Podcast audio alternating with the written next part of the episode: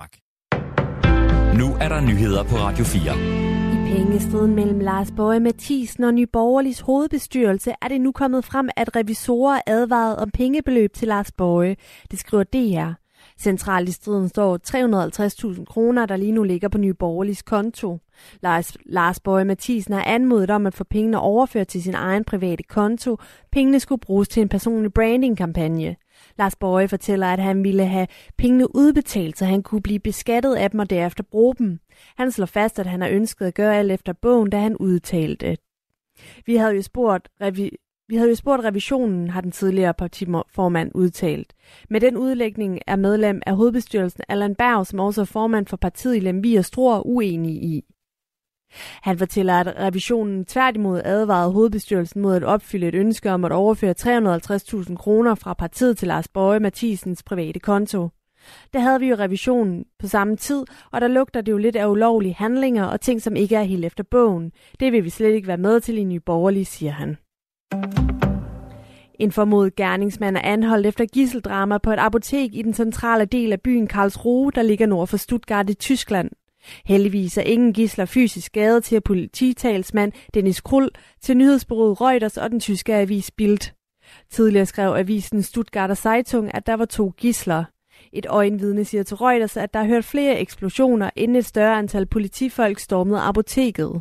Politiet modtog det første opkald om en mulig gisselsituation omkring kl. 16.30. Endnu en overenskomst er kommet i mål. Det er sket her til aften, hvor HK Handel og Dansk Industri har indgået en ny toårig overenskomst for godt 11.000 butiksansatte.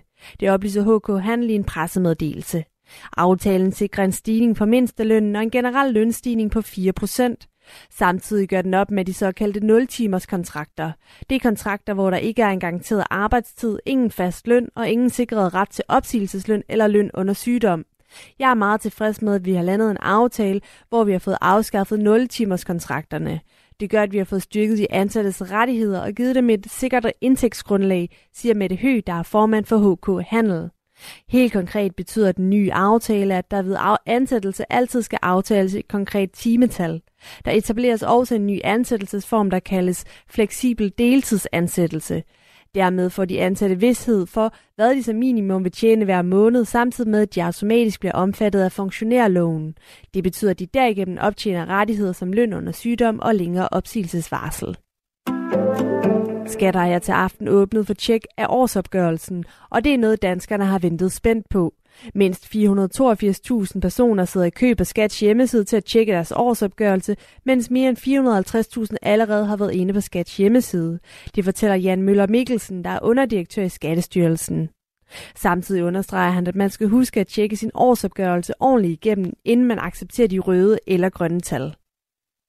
Godt eksempel på, hvad man lige bør tjekke, det er, om man egentlig har mulighed for at få et øh, kørselsfradrag. Det er jo et fradrag, man kan få, hvis man øh, kører mere end 24 km til og fra sit arbejde i alt. Og øh, har det stor betydning? Ja, sidste år var der faktisk 1,2 millioner danskere, der brugte det her fradrag, og de havde et gennemsnitligt fradrag på 15.000 kroner. Så hvis man lige glemmer det her, så kan det faktisk være afgørende for, om man går fra rødt til grønt. Så det synes jeg faktisk er vigtigt at tage fat i. Sidste år var der i testweekenden 2,8 millioner borgere inde på skat.dk for at se deres årsopgørelse. Det lykkedes ikke kuratoren at, at sælge den konkursramte kødvirksomhed Skar Meatpackers i vejen. Flere end 200 ansatte i virksomheden har i dag fået besked om, at de er opsagt. Det skriver Fødevareforbundet NNF på sin hjemmeside. Tillidsmand Gunnar Stroop havde håbet til det sidste, at de ville lykkes at sælge virksomheden. Vi er alle sammen dybt chokeret. Gennem de sidste syv uger har vi inderst inde haft en tro på, at det ville lykkes kurat kuratorerne at sælge dele eller hele virksomheden, så vi kunne få så mange kolleger som muligt i arbejde igen, siger han. Cirka 200 timelønnede og 30 funktionærer er blevet fritstillet. Syv virksomheder under Skar-koncernen blev 1. februar erklæret konkurs, herunder Skar Meatpackers i vejen. Det skete i kølvandet på, at Fødevarestyrelsen under et kontrolbesøg på virksomheden havde fundet 250 ton kød, hvoraf noget stammede tilbage fra 2010. Senere meddelte flere detailkæder, at de trak sig som kunder hos kødkoncernen. Nu prøver Vejen Kommune at forsøge at hjælpe de fyrede medarbejdere videre. I aften og i nat skyde med sne eller snebyer flere steder. Temperaturen mellem frysepunktet og cirka 8 graders frost. I morgen får vi lidt eller nogen sol, men også sne eller sludbyer flere steder. Temperatur omkring 3 graders